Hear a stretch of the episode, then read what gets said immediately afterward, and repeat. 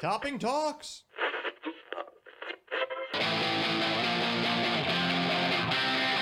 Let's see it. 105 hours a week can't be beat.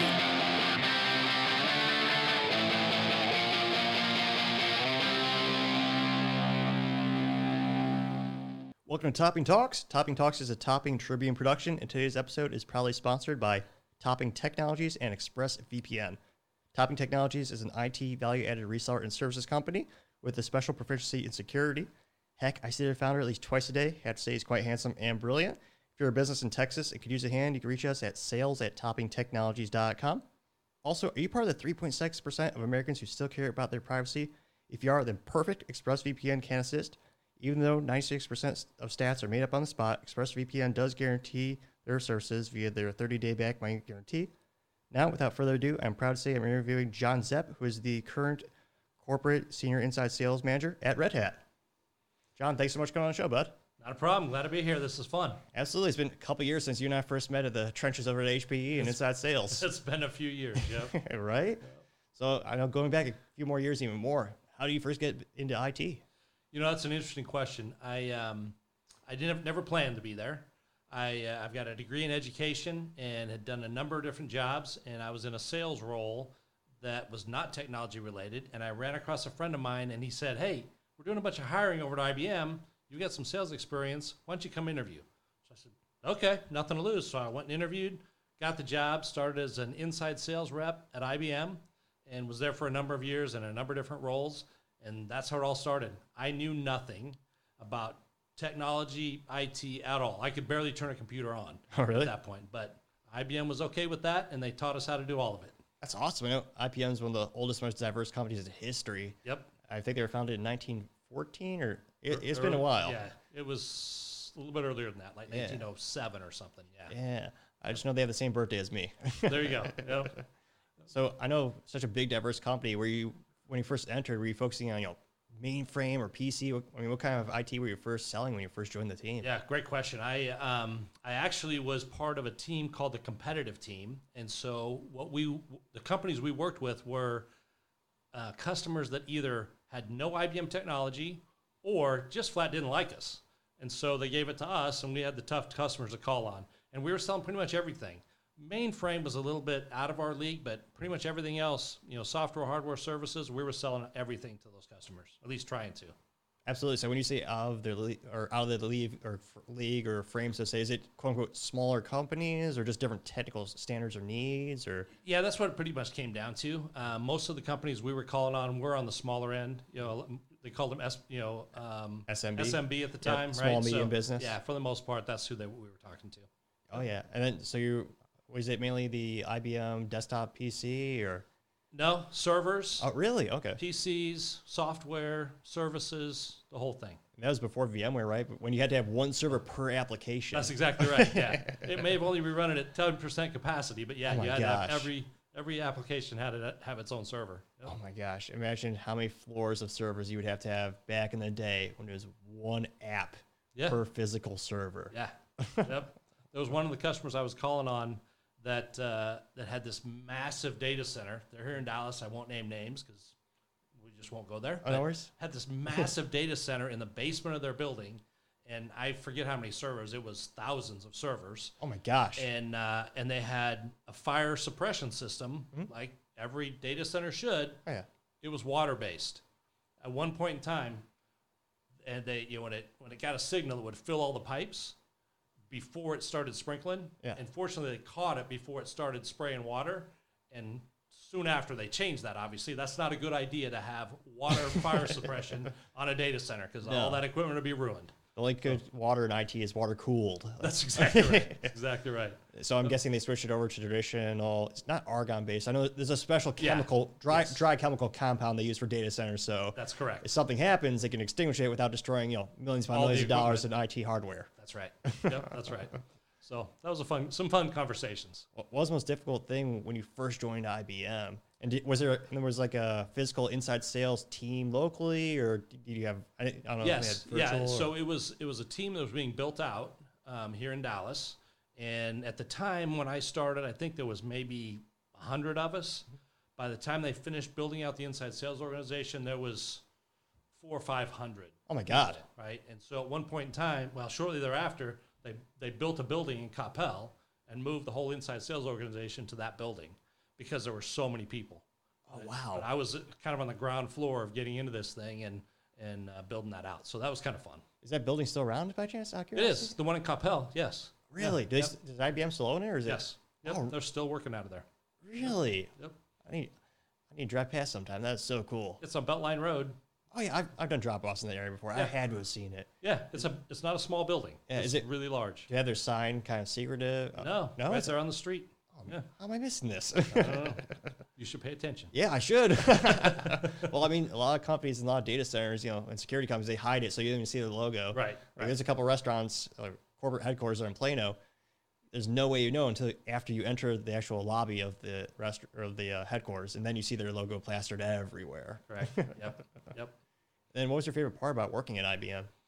probably um, the technology innovation because there was always something new Mm-hmm. and so i was constantly learning something and i think that's kind of how technology works in general Right. if you're not constantly learning you're going to be left in the dust and so i'm i'm very curious i love variety and so it was learning something all the time and then doing something a little bit different every day because you never know what a customer is going to say when you're calling on them right so Very true. you're kind of think on your feet. You got to be smart and and creative and and you know, take a conversation different directions. And so that really appealed to me. I love that. Abs- I was going to say the best businesses are always innovating and going out and stretching themselves to try new things.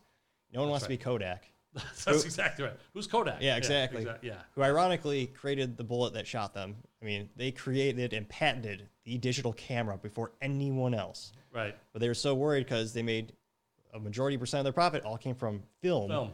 So they knew if they put money in it and created it, it would have killed them. So they had a late start. They eventually had a good, a relatively good market share for digital cameras, but they didn't really profit off that bump in technology before it evaporated and transitioned to phones. Yeah. I know they had the Microsoft Kodak, or no, that was I was think, I'm thinking of Nokia because there was a there's a camera company who partnered with a phone company, so they had like a 40 me- at the time really you know, really great you know 40 megapixel camera. I do want to say it's Nokia, but my ADHD knows no bounds. I I could derail every conversation. Ah. I hear you. I hear you. but what was your favorite? Do you have a favorite customer or scenario? Or what's your favorite memory of you know working inside sales? Is there a win you really liked, or uh, something you had to overcome, or what was the career progression, and how did that play out? You know, I think part of it was the people that I was able to meet. And so as an inside sales rep, I supported five or I think it was five or six field account executives and just getting to know those people and the way they thought, the way they sold, you know, how, how they worked with customers and watching that, that was probably my favorite part. And that's that's really been true most of my career. It's all about the people. True. At the end of the day, people do business with people they like and they trust. So Very true. that is, I've learned that more than anything, and just enjoyed the people that I work with. I've, I'm still friends with some of them today. And That was a long time ago. I'm just I'm going to put years on it. But it was a long Yeah. time ago. And then did you go from IBM to was it Microsoft or Yes. was that the next major? Yes, yeah, that was the next big jump. Um, and and literally at my IBM, IBM, I was there for a number of years. I left for a few years to went for an, went to work for an IBM partner, and then came back to IBM. Oh really? for another f- four or five years. And that second stint at IBM, I worked myself into a management role, Mm-hmm. and it was inside sales, but it was a management, you know, leadership role, Yeah. which was a ton of fun. And then I had an opportunity to jump over to Microsoft because Microsoft was building out an inside sales organization. Yep. And I actually moved over as an in- individual contributor, but again, worked myself into a management role. And, uh, and that was that was so much fun. I was in the healthcare division at Microsoft, calling on customers across the kind of the Midwest, right? up in you know Michigan, you, uh, I, uh, Michigan, Indiana, Kentucky, you know that that kind of area. Did you enjoy it in contrast to, or what was the biggest difference? Because I know, I mean, you're going from hardware or mainly hardware, and then you're going to Microsoft, which is now they have a little hardware with the service lines, but the Right. majority is still software, It is. software as a service. Yeah.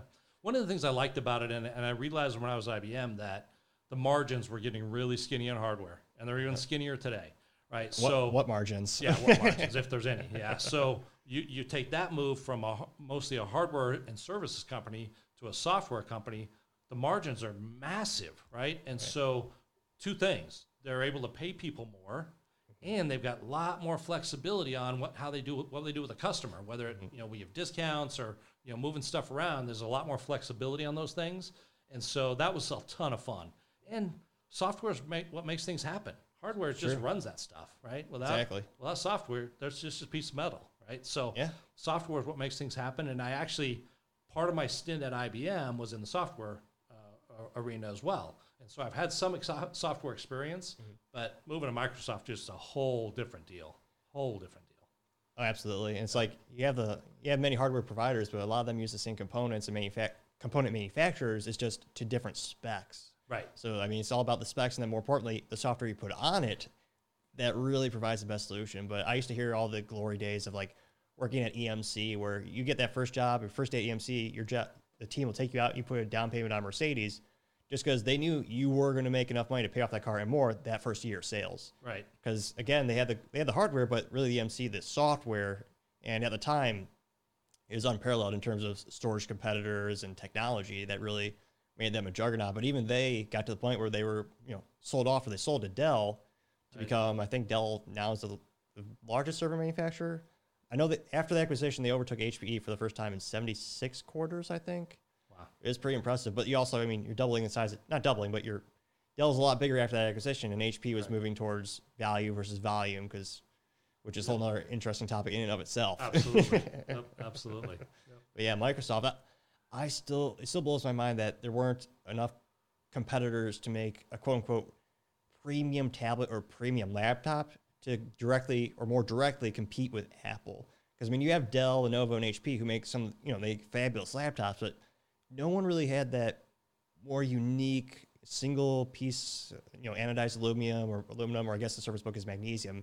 None of them are really moving in that direction. And then Microsoft came with the Surface Book, and I still use my Surface Book too. I love that thing. Yep. I mean, it's really versatile. I could, you know, rip off the tablet part when I'm doing some trainings on the couch or IT, or you know, use that nice keyboard. Which I really wish Apple had the long distance or you know, the longer distance travel for the keyboard because I that's totally agree with you. that's one of the reasons I love my Surface Book is because when I'm clicking and you know using the laptop, I can I can feel that distinct click, and it goes down a couple millimeters. Or Apple, it's it's a fraction of a hair when you're pushing on the key.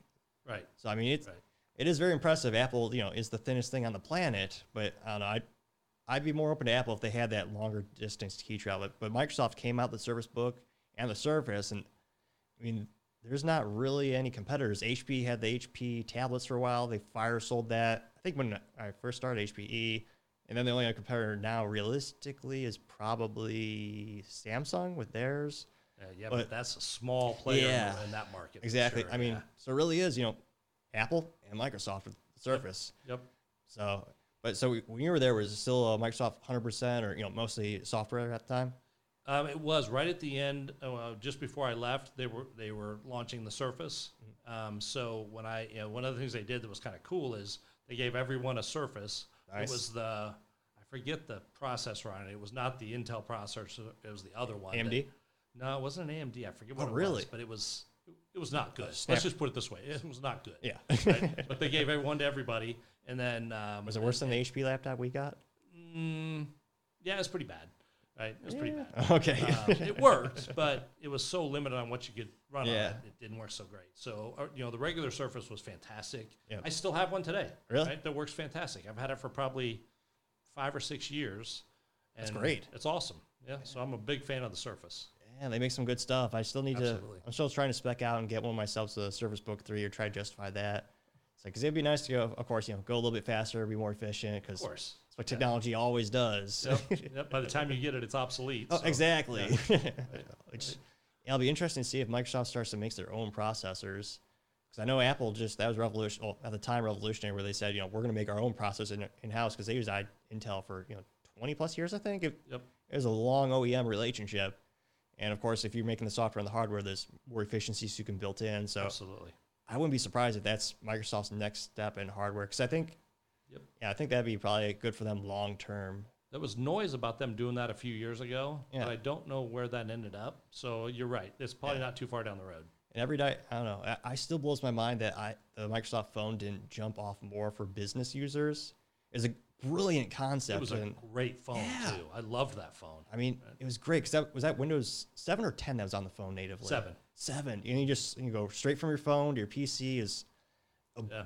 really, literally a brilliant idea. And they, I think they spent was it eleven point two billion on of Nokia to money. buy the Nokia, um, the phone part of the company. It's funny people think Nokia is just phones. It's like, no, they're huge five G infrastructure. Like, phones are just a consumer product that people remember them because they made the bulletproof Nokia phone. Right. That And Nokia sold more phones outside of the U.S. than Yeah. any other phone company. oh yeah, Right? It was just in the U.S. they were not the big player. yeah, One of the a funny story about that when um, when Microsoft decided to launch the phone, Mm-hmm. they knew how many uh, Microsofties Mm-hmm. right had iPhones, exactly how many. And once they launched the new phone, they gave everyone a phone. They said, "We know who has iPhones. We need we expect you to switch over to the Microsoft phone, and we're tracking it." So they could pinpoint exactly who had an iPhone Is this for employee employees, or consumers? Employees. Okay, I was going to say, Employees. whoa, Not consumers, not consumers, employees. They Okay. Mm-hmm. knew exactly how many people at Microsoft had iPhones. yeah, Right? At the time, I was one. Yeah. And then they gave me the Microsoft phone. I go, that's a no brainer. Yeah. Right? So I got off that. But they were kind of tracking it and in, you know, a tongue in cheek kind of Mm-hmm. way, saying, you know, we know what you're doing and you need to switch over as soon as possible because Microsoft is on your paycheck. Right? yeah. So it was, a, it was kind of interesting. I mean, no, one- I mean, very few really knew the potential of the iPhone when it first came out. I remember it was the C, I forget his name, but the, the former CEO of BlackBerry, when the iPhone first came out, he laughed derogatorily and during an interview said, two things stood out in his interview. He said, one, Americans will never pay more than, I think he said, $500 for a phone. That's ridiculous. They'll never do that. Right. And then he said, no one will ever pay for a phone with no buttons on it. and now, Now we're- that's pretty much the only phones you can buy That's right. unless you're buying, you know, an Apple or not Apple, a burner phone at you know Walmart or Target, where it's a flip phone, which phone, yeah. are still great for certain applications. if you care about privacy, or I guess for kids that'd be great too, because Right. contrary to every parent, I don't believe you need the internet at age six or whatever. you know. Totally agree. totally agree with that. Yeah. Like, back in my days, we walked uphill both ways and used a payphone, and we worked out just fine. That's right. Uphill both ways, barefoot in the snow. Exactly, built character. That's yeah, right, that's in the right. Midwest, and once he, you know, it was like every couple of years, the the payphone would break and the quarters would spit spit out. and it was like the lottery to me. Actually, I did, I actually did the right thing though. I Blew my because I guess the school doesn't care. They don't, ma- someone else was making money off the phone, but like a friend and I, I, I were making a phone call on the payphone at school, and you know it broke, and you know quarters started coming out of the coin return tray. So I went to the receptionist. I go, hey, and one of my friends, he was already taking some of the ca- money from it. And our receptionist goes, hey, this is broken. Like, can we take it, or who who owns this phone? Can I take it? And she's like, I don't care. It's not mine. I'm like, all right, that's There you go. justification enough for me. There's my allowance for the week. exactly. That's like three, that's like three candy bars. You know? That's right. That's right. That's good stuff. yeah. So Find it. Find a payphone today. oh, They don't exist exactly. anywhere. Well, maybe in podcast studio soon. I've, I don't know. I, I've got my heart on some vintage technologies just because that'd be really cool. And actually, cool. so when I'm I, um, as much as I'm growing the company, I'm still doing sales is still a big part of my role, and I'll do a lot of pound of payment. More and more of these companies are starting to use the use the pseudo phone booths or privacy booths, where you could just walk in and you know, take phone calls, work on your laptop. I'm like, well, some technology is coming full circle. That's exactly right. Yep. Yeah, and everyone wants to be more eco-friendly, so they're going to be making them out of wood again. So it's like, Yep. oh, instead, you know, instead of the phone, they'll just have you know, well, probably, they probably won't have an internet check. They'll just have Wi-Fi in the lobby. That's right. But yeah, it's like, yeah, some technology just comes full circle. It's It just, does. Yep. Yep. it's just a lot about timing too. What comes next? Yep. That's the truth. and then, True. what inspired you to go from was it uh, Microsoft directly to E? HPE? No, I actually I left Microsoft to go work for a, a Microsoft partner. Oh, really? Um, and I realized very quickly that is not where I wanted to spend the rest of my career.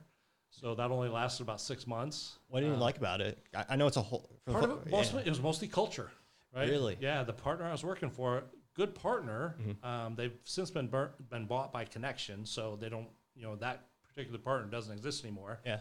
But the culture was very micromanagement. Oh. You know, we're going to tell you exactly what you do, when to do it, and it was awful. At that point, you know, I'm not I'm not young now, and I wasn't Yeah. young then. I'm going.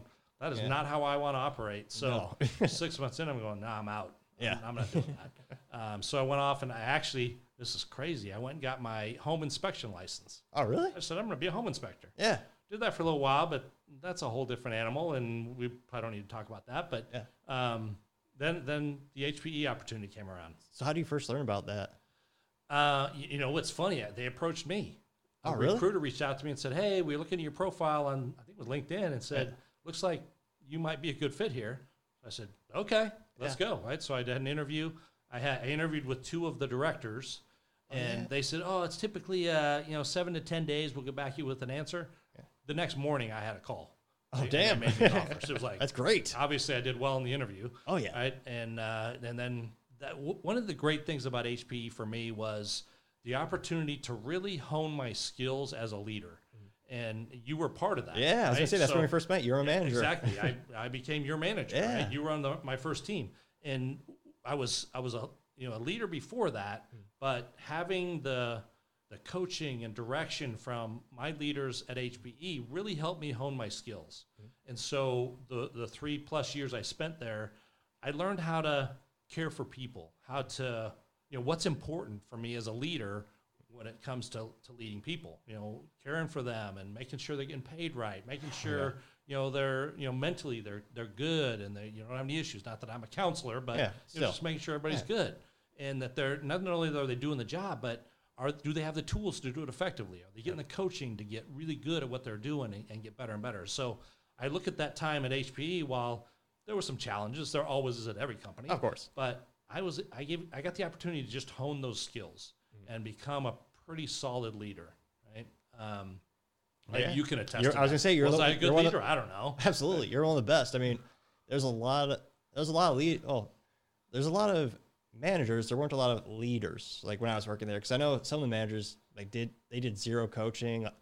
Some of them I would be fascinated to see how they justify their existence, but I- it's just 'cause some of them they did not coach. They did not. They, they didn't add value to the teams, but you you took time for one on ones. You would help coach us with cold calling, following up with customers, trying to find you know what are the actual business needs of the client, what do they actually need? Because like when, when they first started the HPE call center, I think we were technically business development uh, reps or BDRs, and Right. all we did was, and not to talk smack, but it's just you know how it was. We just had a call sheet and go, "Hello, Mister America, how many servers do you have? That's are, right. Are the servers old? Do you need more servers?" And I mean that's how it just was for the first I think six to seven months, and It's true. yeah, then we got then they career progressed us a little bit, but I mean, most of the coach, the most valuable coach I got was from you when we were working there. When I as a really, I really started to focus more on how to put together solutions and how to really help people, and that's where that's where the job was a lot more fun too. I totally agree with that. That's the fun part of it, right? Oh, yeah. All the other stuff is like I got to do that, but Yeah. let me talk to a customer and help them solve a problem. That's why we're there. Yeah, And absolutely. So I really helped. I tried to focus on that, and I still do to this day. Yeah. Right. I very rarely call myself a manager. I call myself a leader. Eh, but to be a leader, you, you got to lead. Yeah. Right. And you don't lead by saying, "Hey, go do this," and tell them exactly what to do. Yeah. You enable them and then empower them to go do that job, and then Oh, yeah. Oh, you watch and monitor and adjust. Right. So yeah. that's that's some of those things I learned at HPE that now I'm able to apply Mm-hmm. in the role I'm in today. I mean, that's why you had one of the best retention rates on the team or on the on the whole geo or I don't know what you ever want to call the Yeah. Texas entity. Yeah. I mean, a lot of the other managers, they were just you know, threaten, coercive, you know, hit your numbers or else, Yeah. ye- That yelling, being pejorative. I mean, I, I think of my wave, I think there's two people left who are- who stick around over. Within three years, there were six people left, and with four or five years, there's like two or three people left. I mean, Yeah. there's a lot, and especially in DFW, every tech company is opening up an office here, especially in sales. And Correct. I mean, it's just more and more customers aren't buying servers, so that that business is kind of devolving or more of an ingress. Yep. So I mean, I know HPE still has you know storage synergy, GreenLake synergy, cloud, whatever buzzword you want to use, but They still have some good things going Yeah. on. Um, it's, it's a different company than when you and I were there. that's true. That's all, all there is to it. One of the things that um, you know you, you you talked about the lack of attrition right, that Yeah. I had, which was amazing. Um, one of the things that I made a decision early on in my leadership uh, roles was that uh, a, a PIP or a performance improvement plans Oh, yeah. those were stupid, right? Oh, yeah. Mm-hmm. And so in my entire career as a leader, I've done one. Yeah. And it was in my first Mm-hmm. leadership role at IBM. It was a guy I'd known for a lot of years, just wasn't performing, put the poop in place. And unfortunately, we let him, you know, let him go. Yeah. But at that point, I realized that is not how you improve performance.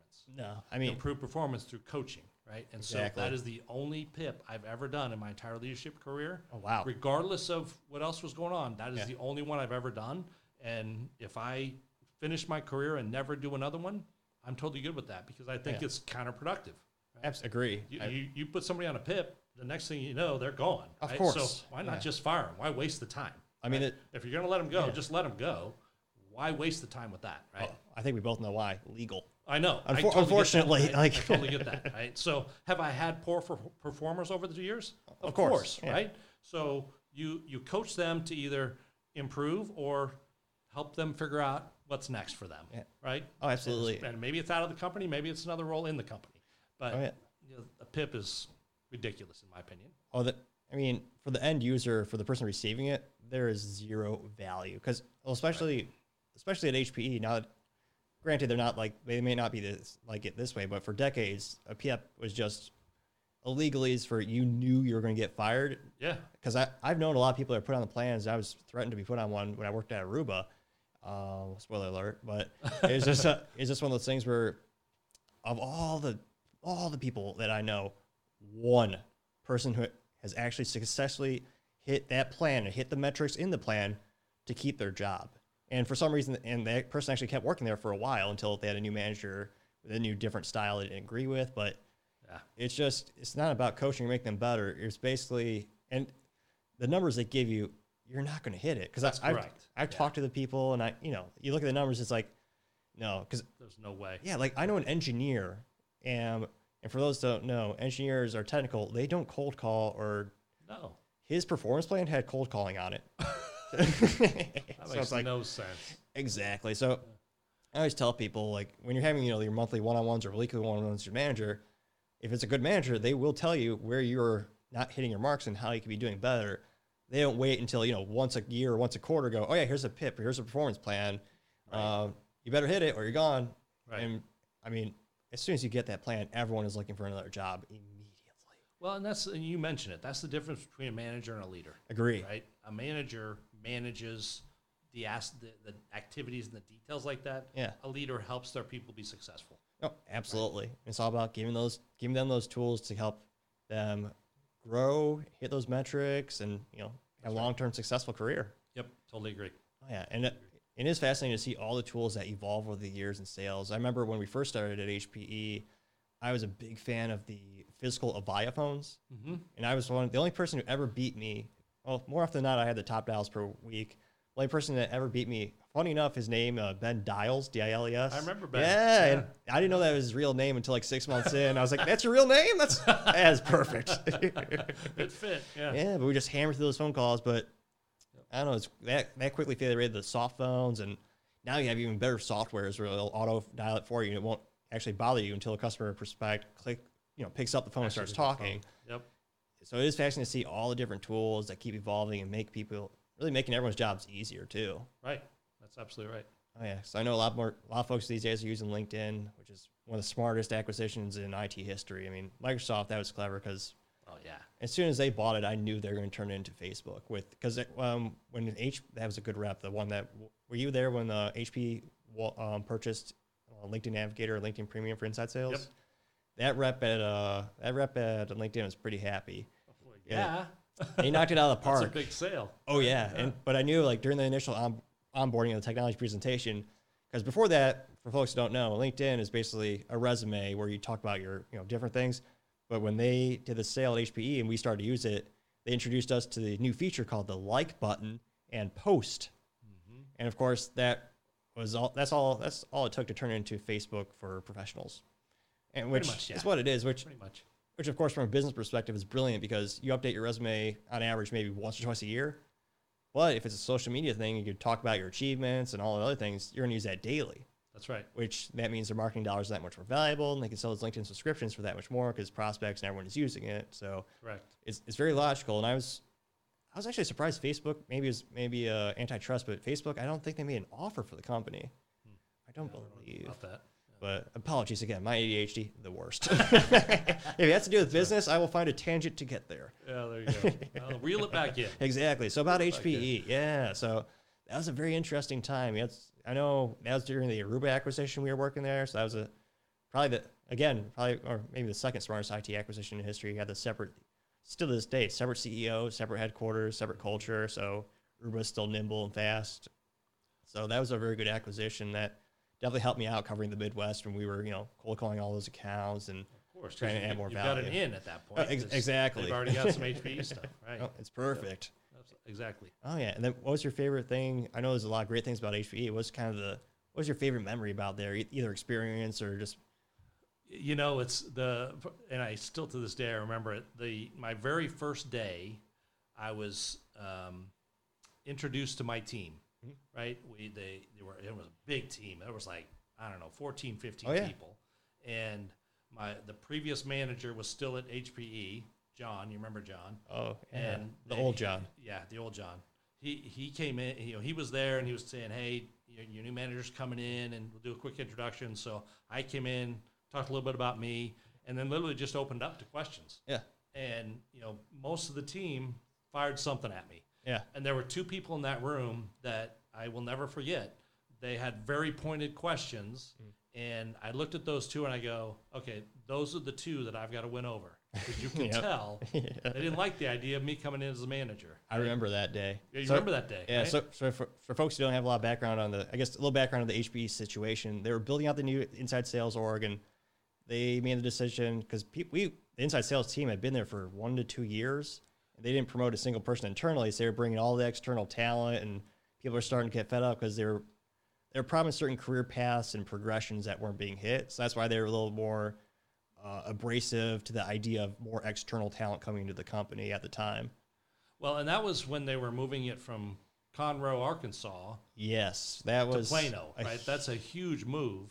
And, Oh, and yeah. part of the part of that was the talent pool in oh, it's Conway, not Conroe. Conway, Oh, yeah, you're right, yeah. Conway, Arkansas. Uh, not as many people there that want to work for HPE, so they moved it to Plano. Yeah. huge talent pool. right? Absolutely. And so when they did that, they expanded from I don't know how many people were in Conway to hundreds of inside sales reps at HPE.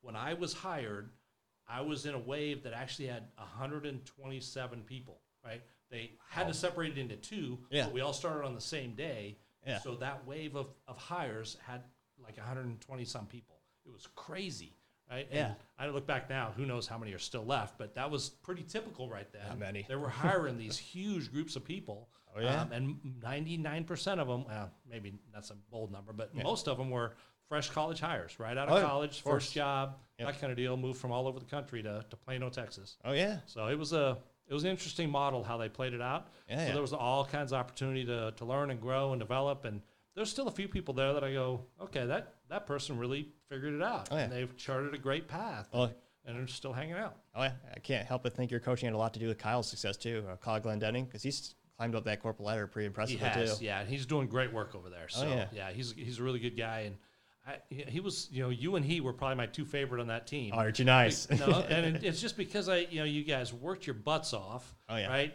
You didn't cause me grief. Oh, yeah. And you listened. You co- you were coachable. Right. That's Yeah. that's huge. Right. For a leader, that's huge. You know, somebody that is really smart, works their butt off, and listens when when somebody talks to them. That's a pretty big deal. I might, So I that might was be, easy. I might be two of the three. maybe, maybe.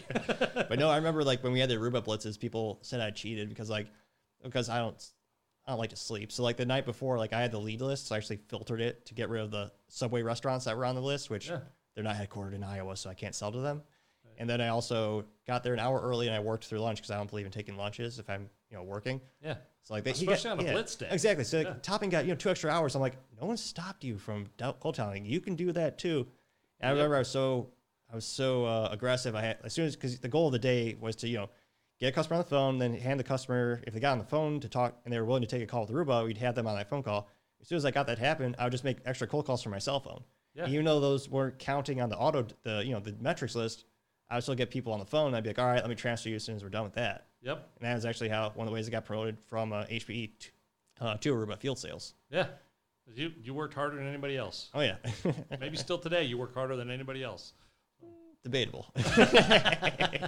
In those days, you you set the you set the bar pretty high. Oh yeah, 105 hours a week can't Yeah. be beat. Yep. There you go. But yeah, I'm still paranoid to this day about the uh, safe or safety, uh, well, safety and integrity of laptops. Because I remember the laptop I was using broke like two or three times. Hmm. And It was just the OEM Toshiba spinning SS, spinning SSD inside the laptop. So that, to this day, I always ask customers and myself, "How are you backing that data up?" Yeah. I mean that's huge. Your lesson learned. I guarantee you, ninety five percent of people don't do it. Oh, or Tesla backups. It's like, oh, Yeah. yeah. That's exactly right. Yep. It's like that's one of the most common common questions and the common answers you get. It's like, when was the last time you tested it? Well, never, or maybe once last year. It's like, Right. well, Right. Yeah. I'll Uh, be testing a little more often. yeah, exactly. It's like going to the gym. You want to make sure it's working pretty well. That was another nice thing. The I still th- it was it was a little older, but I thought it was beautifully nostalgic. The 5400 Legacy Drive, uh, old EDS headquarters Oh, we yeah, worked in. It's a great building. Yeah, it was amazing. I'll show you the uh, my office. I actually have one of the old EDS plaques in there because they were gonna throw that out during yet another renovation. Yeah. It just broke my heart to see so much of business history because they, I mean, EDS and that building built Plano. There's nothing here. Yeah, It was there just- was when that was built, there was nothing out there. yeah. It was just literally just fields. and Yep. That's exactly right. then getting back to my ADHD, when, going from HPE, which is more of a hardware manufacturer, what inspired you to get back to the software? ma- Um, what inspired, because there's a lot of companies you could work for, uh, of course. Yep. What, what made you choose or what inspired you to join Red Hat? Because they're a pretty unique uh, software company. They're a very unique co- software Yeah. company, Well- and, and it comes back to that one thing I mentioned about that partner. Yeah. it comes down to culture, right? True. So I did a lot of research on Red Hat before before I pursued them. Yeah. Right? So I pursued an opportunity at Red Hat prior to leaving HPE. I ca- it came down to me and one other internal hi- internal candidate. They went with the internal candidate, which was fine. I totally get that, but I went through the entire process, got to you know interview with the VP. So it was great to get to that point. Yeah. So I learned a lot. I made a good impression. I Excellent. didn't get it. Okay, fine. I was- had a job. I didn't worry about it. Yeah. Well, the next time I saw a role open up at Red Hat, I reached back out to the same people I talked to. I said, "Hey, I saw this role. I'm a really good fit for that. We ought to talk." So sure enough, they said, "Yes, you're absolutely right." So they scheduled an interview with, and I'll, this is a long story, but I'll come back to it. Um, they scheduled an interview with the director, one of the directors that I spoke to the, the last time, and he gets on the phone and he said, "John, this is not an interview today. You impressed us last time we talked, so I'm just going to give you some hints and tricks about the final interview that I'm moving you to, and we'll schedule that in the next few days." So he and I talked for 15, 20 minutes. He gave me a couple ideas, you know, what the role is, the team, how that's being built out. And I said, cool, right? So then I had the interview with the hiring manager, and it went really, really well. Seven days later, I had an offer, right? So, Excellent. But but it, it comes back to that culture thing. You look at Red Hat. There's not a company like it. Um, Sure. the culture is such that and, you know it's they call it open, right? So Yeah. open source, but there's a lot more about open than just the software, right, and how it's built uh, one of the things that I love about Red Hat is that all the leadership are completely open. I can reach out to the CEO and have a conversation if I want to, right? That's very unique. It is very unique, right? And so when they make decisions, it's they get a ton of feedback from the company. Yeah. And the the phrase is everyone gets a voice, but not everyone gets a vote, right? So they want to hear what what the people at the company think about whatever decision they're trying to make. Hmm. Does that slow things down a little bit? Yeah. But, but what you, the benefit is everybody's bought in, right? Because they've had their opportunity to give some input. So that kind of thing has really been cool. The other thing that I love about Red Hat is the fact that innovation and technology today is happening in open source. Sure. When you look at how that's done, that's where things are going to be quick and you know nimble and things changing and so that whole concept is amazing and so uh, those two things really are the the driver that said that is a company i want to work for um, uh, if they'll keep me i'll be there the rest of my career Yep. because i love that about red hat are things changing yeah things always change in a company but that piece that culture and that innovation is staying the same and i love it that's astronomical. Just having that ability to reach out to whoever you want, because one of the things that kills a lot of big companies, such as automotive, we won't say who, but Right. it's just the bureaucracy slows you down, and it just doesn't have a cohesive feeling to it. You just don't feel as valued when you, of course, I say of course, but I guess it's not that obvious because a lot of companies don't have it set up that way. And you know, somebody with a you know ivory tower somewhere makes a decision, Oh, and it yeah. funnels down may have no value whatsoever to you know the customer base, but somebody somewhere made a decision and said this is what we're going to do without you know consulting anybody that's on the front lines. Right? That's not how Red Hat works. Like making the Corvette an automatic only. There you, there you go, prime example. Right? Somebody made a decision. yep. Did they talk to their customers? Probably not. No. Right? Maybe they did. Maybe they didn't. I don't know. But yeah, and- and that's that's one of the great things about Red Hat is everybody's involved in what's going on in the company and the direction and what's happening. It's not you know a top down leadership kind of uh, mentality, which is really awesome. It's so much fun. Plus, you kind of come full circle. You started working for IBM, and now Red Hat is owned by IBM. It has all my IBM. And, you know, it's it's interesting it- that you mentioned that. The you know I, the years that I worked for IBM, they acquired a bunch of companies, and and even since then, acquired a bunch of companies. The the difference between those acquisitions and the Red Hat acquisition is that when IBM acquired a company, you know, up until that point, they did it for one of two reasons typically. One is they wanted the customer base, right? And So they, they bought the customer base, or they wanted the technology. Well, if they if they did it for those one of those two reasons or both of them, they would take the technology, they'd integrate it into something they're doing, or they take the customer base and they would integrate it in what they're doing. That company ceased to exist. right? Yes. It went away. That's- right. Um, with Red Hat, they looked at what Red Hat was doing, the culture, how they operated, the trajectory that, that Red Hat was on. Oh, yeah. They said, we're not going to mess with that. We want Red Hat to operate independently. They've got their own CEO, board, all of that. Excellent. They're going to own by IBM, but they're going to operate like Red Hat has their entire history. Brilliant. And so they're going to leave it alone. And that's pretty much how it played out. When I first started looking at that, that was my first question Yeah. how is that acquisition going to impact how Red Hat does business? Mm. And I was assured by everyone I talked to because I asked every one of them that question. Have to. They all said, it's good. Red Hat is going to operate independently. That's the commitment from IBM. We should have no issues. And it's, for the most part, played out that way. Every once in a while, you see a little bit of IBM influence, but Yeah. in general, Red Hat is Red Hat and really hasn't changed a lot from the acquisition. That's the best way to do it. I mean, that- that brings the list of successful IT acquisitions to like one or two, or two to three. Yeah. 'Cause I know HPE and Aruba, Kirti, the co-founder of Aruba, was very specific in his negotiating, where he said, "Hey, we will always have a separate fiscal headquarters, separate leadership, separate support. So even though it's an HPE company, it's still very independent, nimble or nimble. Ironically, I say nimble because when HPE bought Aru- uh, when HPE bought Nimble, the storage company, they quickly took that technology, put it into all their hardware, and there's no more Exactly. nimble team. Yep. So, that- which is traditionally how most businesses do acquisitions. You're Correct. Yeah. usually buying intellectual property, making your own products better, or increasing your customer base. And Yep. so it's interesting to see how s- some acquisitions make total sense and they work out great. While I mean, the history books are filled with ones that you know backfire, or nearly bankrupt the company, or Right. it, it just doesn't work out. And one of the big things is, I mean, culture, which is yes. I was very impressed. uh, Still very, it's very interesting that Dell and IBM, or sorry, Dell bought out EMC because of such they had such different cultures and technologies. So it's very interesting to see that work out. And of course, you know, Dell got the the diamond in the rough, of course, being VMware. Right. That's right. Yep. Yeah. And then what's because with with the Red Hat experience, this is the is this the first time you've led a hundred percent virtual team with Unsigned Sales? Yes.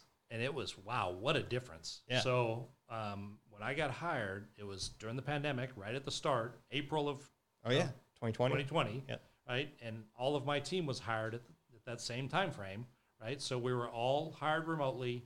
All of the onboarding was remote. Everybody's working from home. That was a complete different experience for me, right? Every job that I'd had in IT before that, I was going into an office pretty much every day. Now, Yeah. when I was a field seller, obviously you You don't go in get the an field. office every day, Yeah. but you know every other role, I was going in the office every day. So now I'm in a scenario where okay, I've got to lead this team that is all remote, and I'm remote. How do you do that? Because that's a whole different thing. Yeah. And at the time, I it was it was a challenge, right? I was, I was beating my head against the wall. How do I do this, right? I'm so used to seeing Face- people in the face-to-face office interaction. and all the the benefits you get of being in the office and that synergy. And now, how do you do that? How do you replicate that? And that's really hard to replicate, obviously. But there was a few things that I tried to do to make sure that we had we we came together as a team, right? And we were we were cohesive, and we all understood what we're here to do.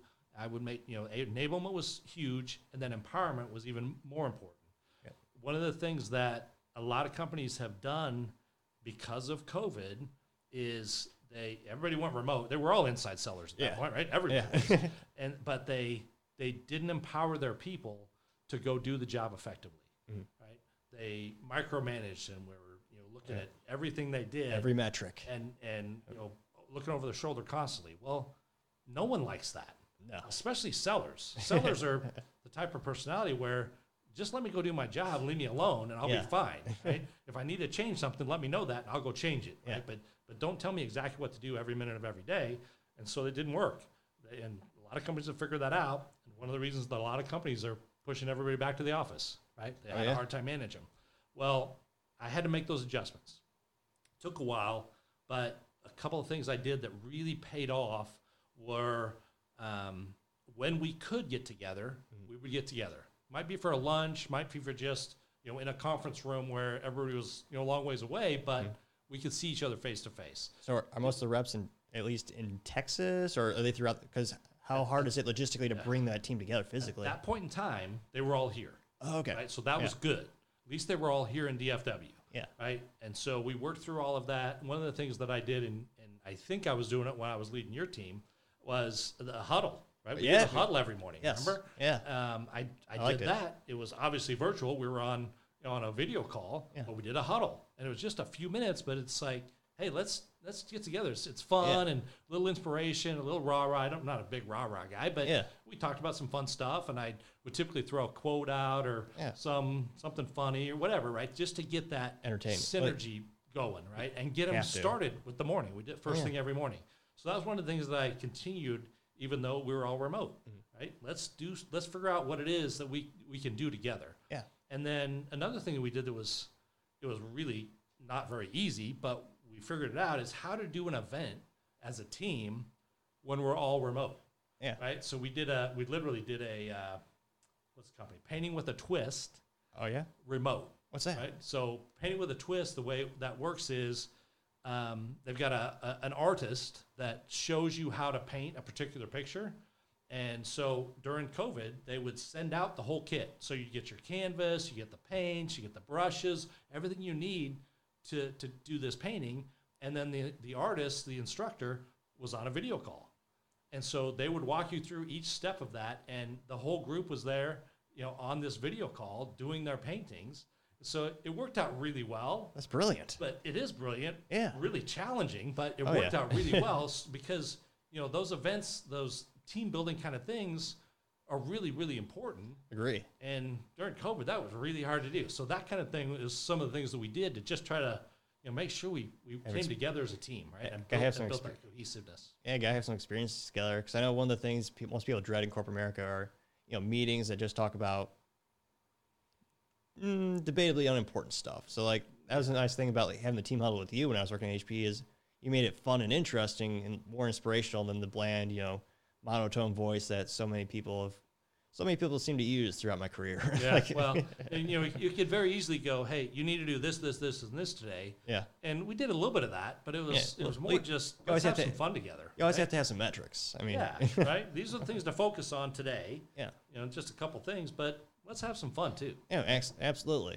Have some blitzes, have some spiffs or prives. I mean, Yep. it's all about building that fun culture. And I can't imagine. So, what, what are some other maybe tricks of the trade that you have learned that enabled you more with working as a team remotely? Is is it awkward, or does it kind of just feel the same when you're doing like a one on one or doing like a ride along? You know, it, it really is no different. Really? It, Yeah. it really is no different. I do one on ones with everyone on my team every week. Excellent. It's it's video. Yeah, And right. and if you know for whatever reason they got some reason not to be on video, that's fine. We just have a conversation. Yeah. Mm. Um, but in general, they're video.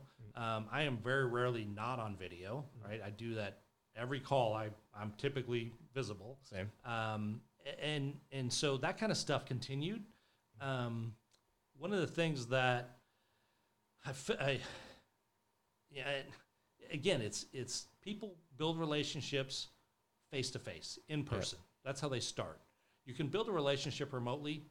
It's just harder, right? Agree. But once you see someone face to face, that makes all the difference in the world. I agree. And so as much as much we could do that, we did that. And as things kind of, you know, there was different waves in COVID, as you well know, oh, yeah. right? As it kind of tapered off, we said, okay, let's let's go have a lunch together, Yeah. right? Let's Get do this together, right? yeah. Go do some things.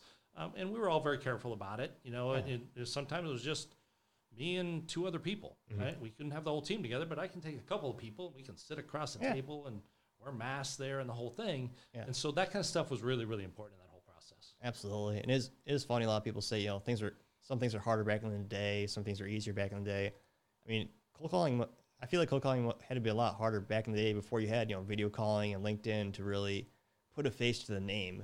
Yeah. 'Cause even though I mean, I guess you could argue the pickup rates were higher back in the day. I think the conversations are easier now because you already have some background with them. Because everyone's you know, if you have a meeting with someone or there's always some background research you do because you want to know the person. So Right. it's kind of like, and especially with social media, it is really weird because it's depending on what you're doing in social media and your career point and what you do for a living, people already have a very well sense of who you are. Like professional comedians, a lot of people feel like they know them personally because their whole job and their whole life is on social media. They're always advertising their tour dates, their personality, their quirks and features. So it really is a bizarre sense of society where we can get to know someone without ever meeting them. Right. That is true. That is absolutely true. And is, if you don't mind me asking, is your team embracing the meta universe and having you know meetings inside there yet, or have you bought real No. estate in there? No, not yet. Not yet. Uh, maybe at some point, I don't know. But Yeah. no, not yet. we're not we're not playing there yet. Uh, One of the things that um, I think has made a huge difference for the team I'm managing now, which is different than when I started at Red Hat, because now my team is spread all over the country. Right? I've got Oh, wow. I've got people from Tampa, Florida, to San Francisco. Right? Because I've got the entire country. And, you- and how many people is that? Just- 15. I got 15. Right. So it's a big team. Oh, yeah. And we're So- spread all over the place. Yeah. Um, one of the things that I've worked really hard at that has been a huge challenge for a lot of leaders re- leading remotely is trusting your team. Right. Yep. So the way I position it is this I hired a professional. Mm-hmm. I'm going to enable you and then I'm going to empower you to go do your job. Yeah. I don't care how many hours a day you work, Mm. get the job done. right? If there's a challenge with hitting numbers or whatever, we're going to have conversations about that. Of course. I'm not going to check how many hours you're working every week, nor am I going to check when you're working. Right? Mm-hmm. If you want to work from you know eight to one and take a couple hours and go do something with your kid, Mm-hmm. and then come back and work a few more hours in you know the late afternoon, early evening, I'm totally good with that. Yeah. Right? And you don't have to tell me. Yeah. So it's that empowerment piece that I think is make makes a world of difference when you're managing a remote team. Absolutely. That's It's hard, but True. you got to look at it this way. And and and I, I position it with everyone I talk to. I hire professionals. I'm going to treat you like a professional until you give me reason not to. yep. And as a professional, I expect you to manage your time effectively. That was one of the things that the team and I back in the day really respected about you because a lot of the other managers at HP, you know, day one they did not treat you anything more than a rudimentary child. I mean, they were just there's a lot of babysitting there. I even remember there's one point where they were t- using a stopwatch for your bathroom breaks. I was like, "Jeez Louise." Seriously? Oh yeah, that you were gone by then though. Yeah. Yeah. It- those are interesting times. Yeah, Those were weird times. Yeah, those, those would be, you could do a whole podcast series on those stories alone, That's but true. another time and day. There was a, there was a friend of mine that, that at the time worked, um, well, for EDS before Oh yeah, what did they you know, do? before that. I forget what they were doing, but ADS. But when when she found out that I was going to work at HPE and what I was doing, she said, "Oh, you're going to work in the playpen." Going, "Well, that's not a good thing, I don't think, right? but, but it's true. There was a lot of babysitting going on, depending on who you were and what group you were in, and yada yada yada, right? So Oh yeah, and HP, I mean EDS. I mean, God, it's such a great culture. You know, back in the day, they were the Google of Texas. I mean, yeah, huge employer, unparalleled benefits. I mean, I still miss the HPE days where I I know they changed even when I was working there, but and at the time in inside sales, if I wanted to see a doctor and they had one on site, the copay was five dollars. Yeah. which is nothing. Yeah. It's like and they had a they had a drugstore, Yeah, in CV the CVS. in the building. Yeah. So if you needed aspirin or there's a- whatever, it was right there in the building. it's discounted because Yeah. someone spoiler alert or it's out there now, but it's a customer.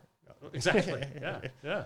So it's just one of those things where, and they they even actually had you know an on-site golf course. They had a car repair shop on site too. I did not with, know with a that. gas station. It, Oh, that's cool. I read E a couple books on EDS, and it is fascinating what Ross Pro was able to build at at the time it was such a revolutionary concept, and of course he benefited exponentially from it and made a hell of a dent in the universe. I mean, did, yeah. EDS is legendary. They sponsored the Olympics. I mean, Oh yeah.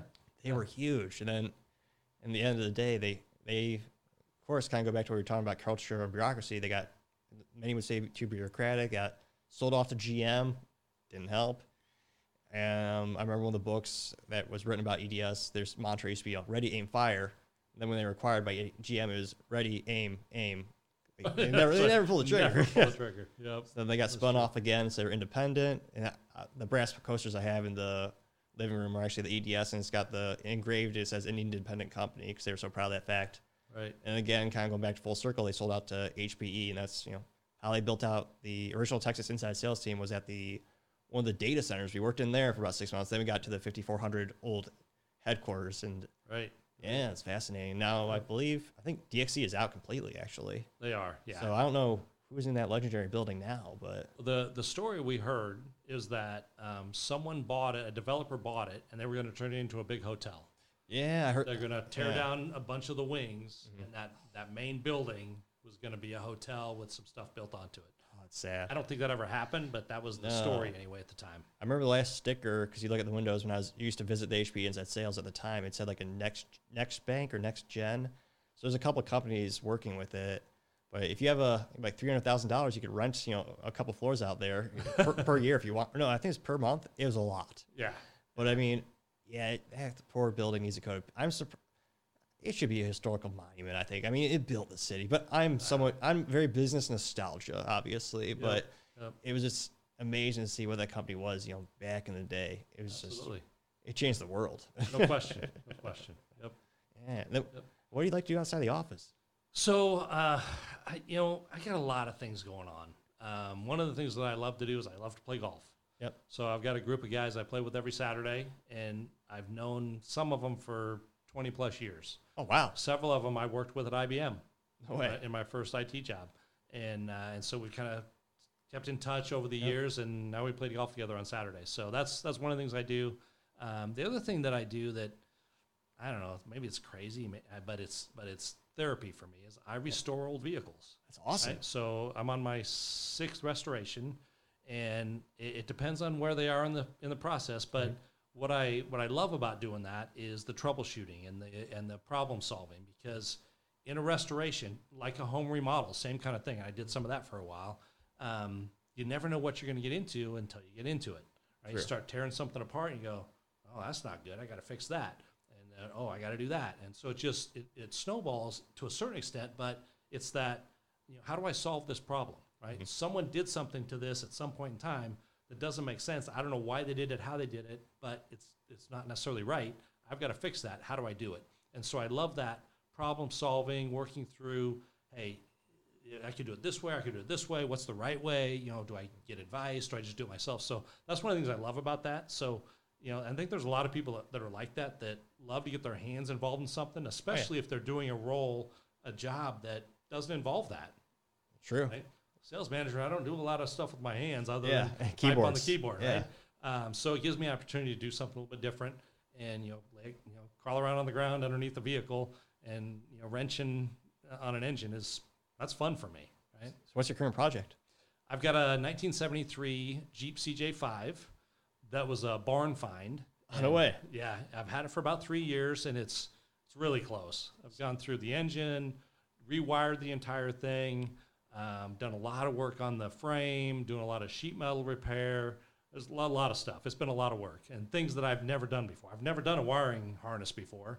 Did it on this one. Really? I've never done welding before. I'm doing it on this one. So y- it's like like anything, you know, you, you learn as you go. Yeah. And and the you know the opportunity to, to do something may require you to learn something new. Mm-hmm. And so I'm learning stuff new all the time on that. That's awesome. So, so did you build a wiring harness from scratch? Or wh- that I one did not. component alone is complicated as Oh, hell. it's huge. A lot, Yeah, a lot of people don't know there are miles of wiring in modern cars, and in old cars is still a fair amount of copper lots of wires. wires. Yeah, yeah, lots of wires. So in in my case, when I started messing around with the electrical on this thing, nothing worked.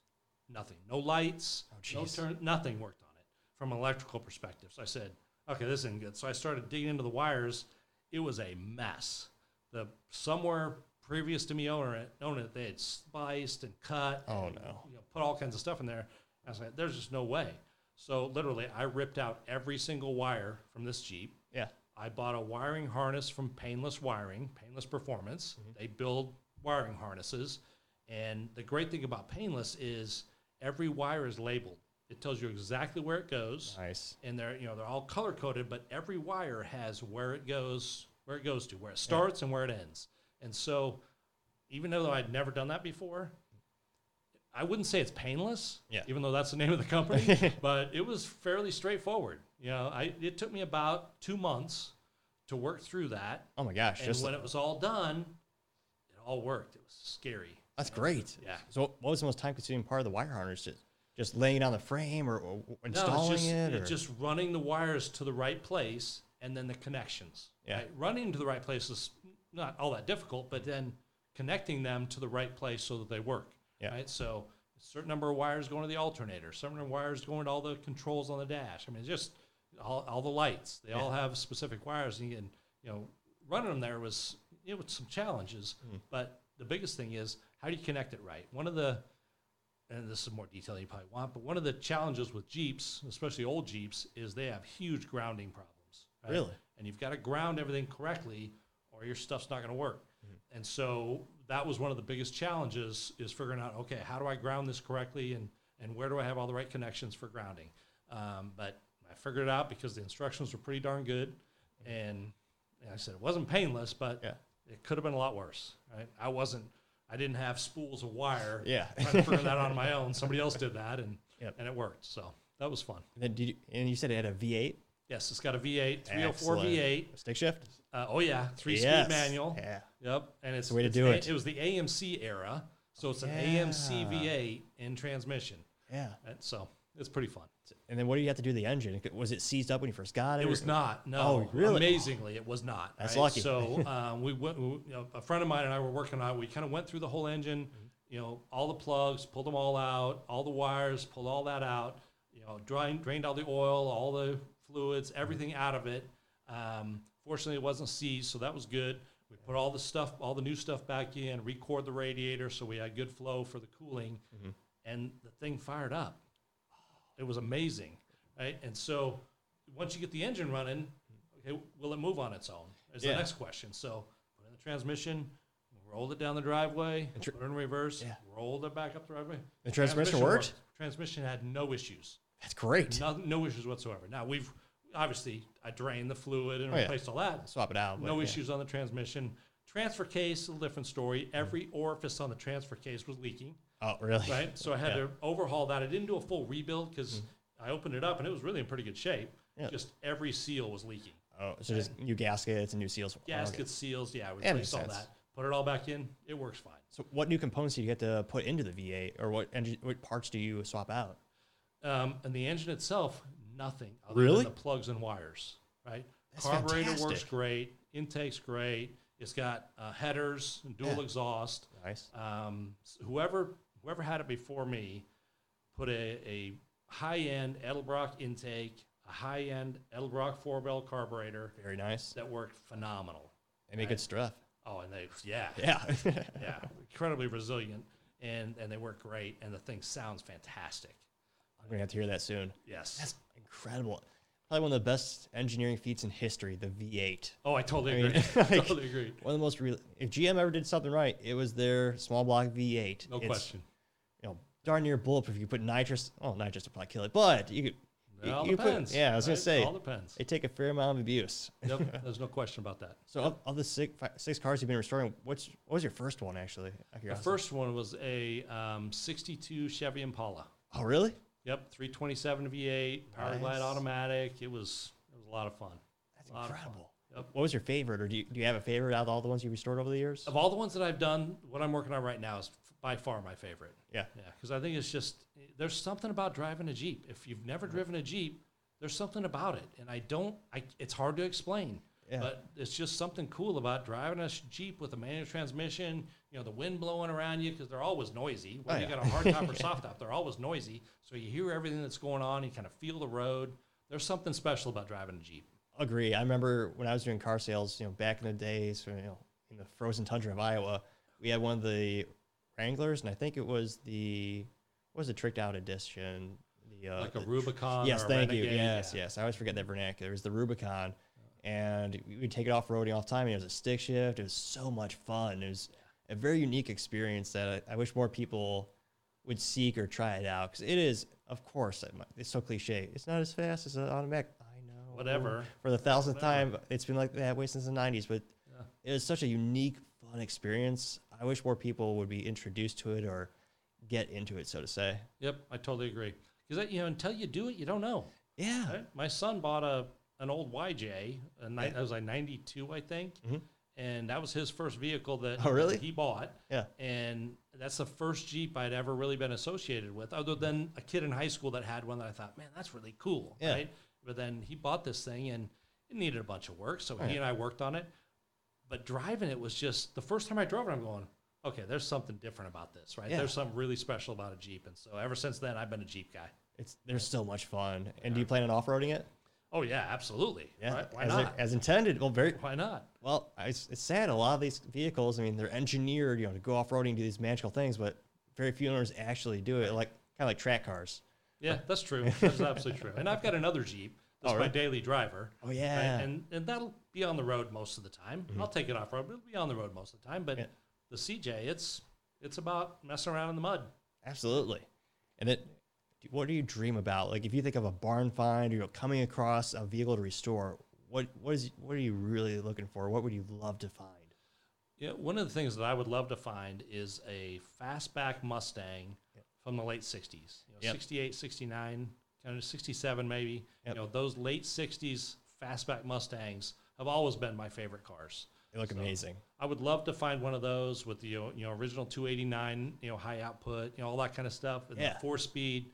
That would be a lot of fun. I would love to do that. They're they're worth a lot of money today. Oh, yeah. So you don't find many of those in a barn anymore. But No. those that's one that I'd really love to have. you i mean you really got to search for it these days and you keep we always hear the stories on social media like you know people will still find them but it's kind of sad because as time goes by people will find them less and less because you know the supply is always getting sh- you know smaller not greater Yep. Yep. so there's always that you know what do you the barn there's always something in a barn somewhere it's collecting Right. dust and could be immaculate or collectible Well, and depending on where they are in the country oh yeah or the world, you know, if they're sitting there long enough, there's not going to be much left to restore. No, you that's know- a problem. especially in the midwest with all that darn salt they put on the roads it just Right. eats through the Salt and cars. humidity, yeah it's hard on steel. Oh, absolutely. Have, have you watched the or have you heard of the Bugatti restoration? Oh yeah. Yeah. So yeah. for folks Those t- who would be don't know, amazing. there's a insurance uh, gentleman. I forget his profession, but he had a Bugatti, which is worth I think 1.2 or 2 million dollars,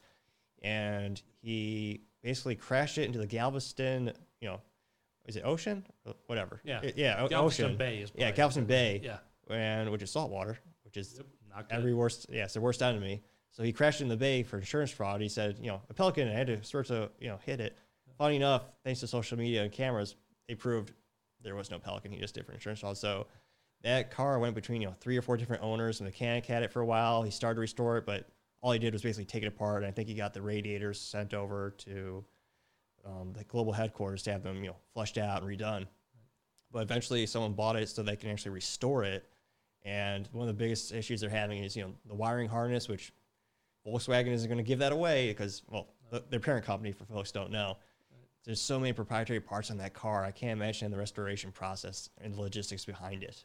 Yeah, and and restoration's an interesting animal anyway, regardless of what it is, right? So most most people that actually do the restoration, they're going to be upside down when they sell it. Yeah. they're going to put more into it to get it to a certain point, but it's only going to be worth so many dollars, right? Yeah.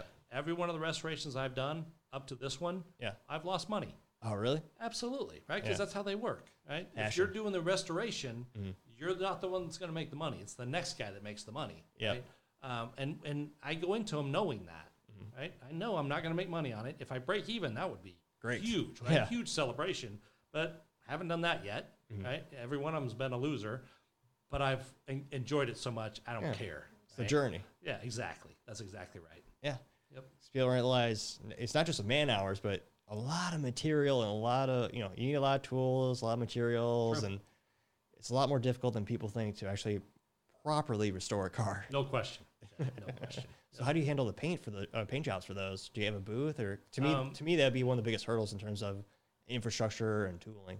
Yeah, I I don't have a paint booth. That I outsource it. Oh, I- cool. I pay somebody else to do that part. Yeah. Right.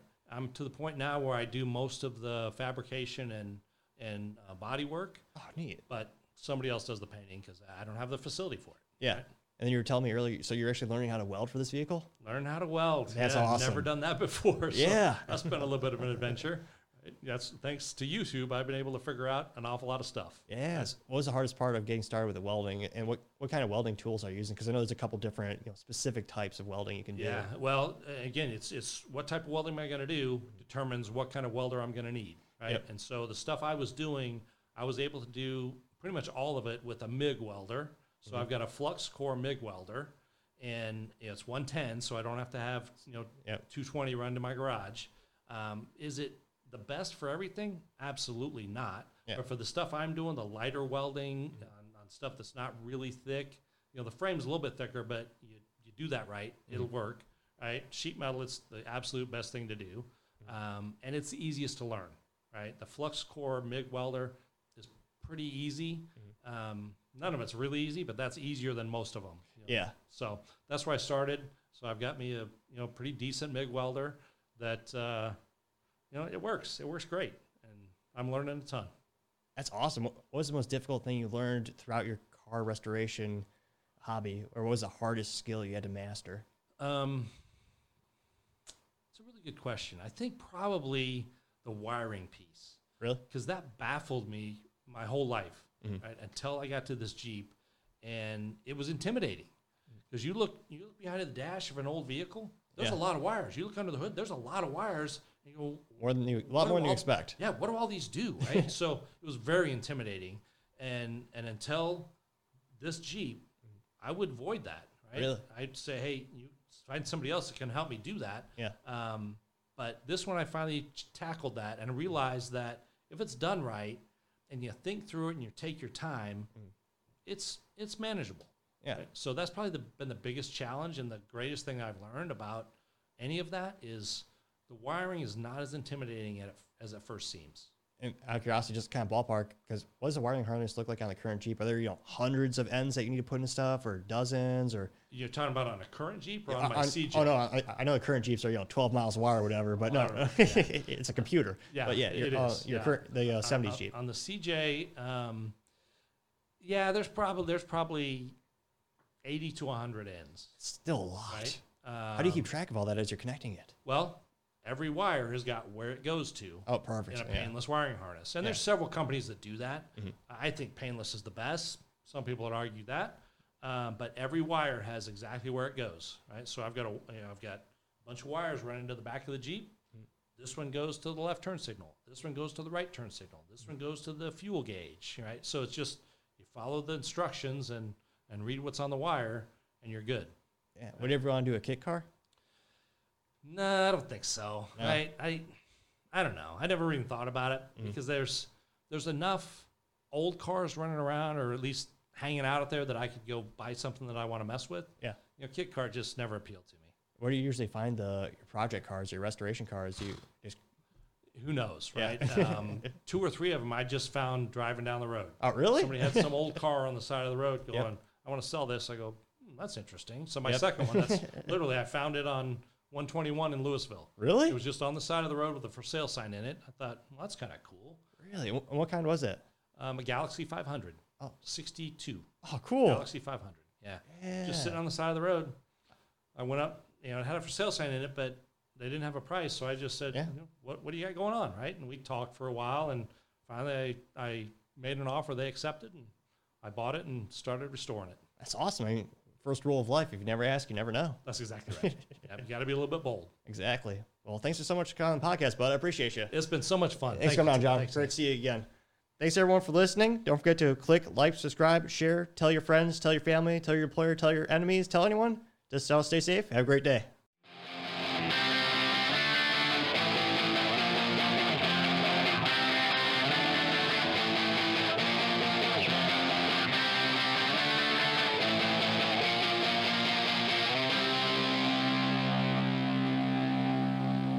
Topping Talks.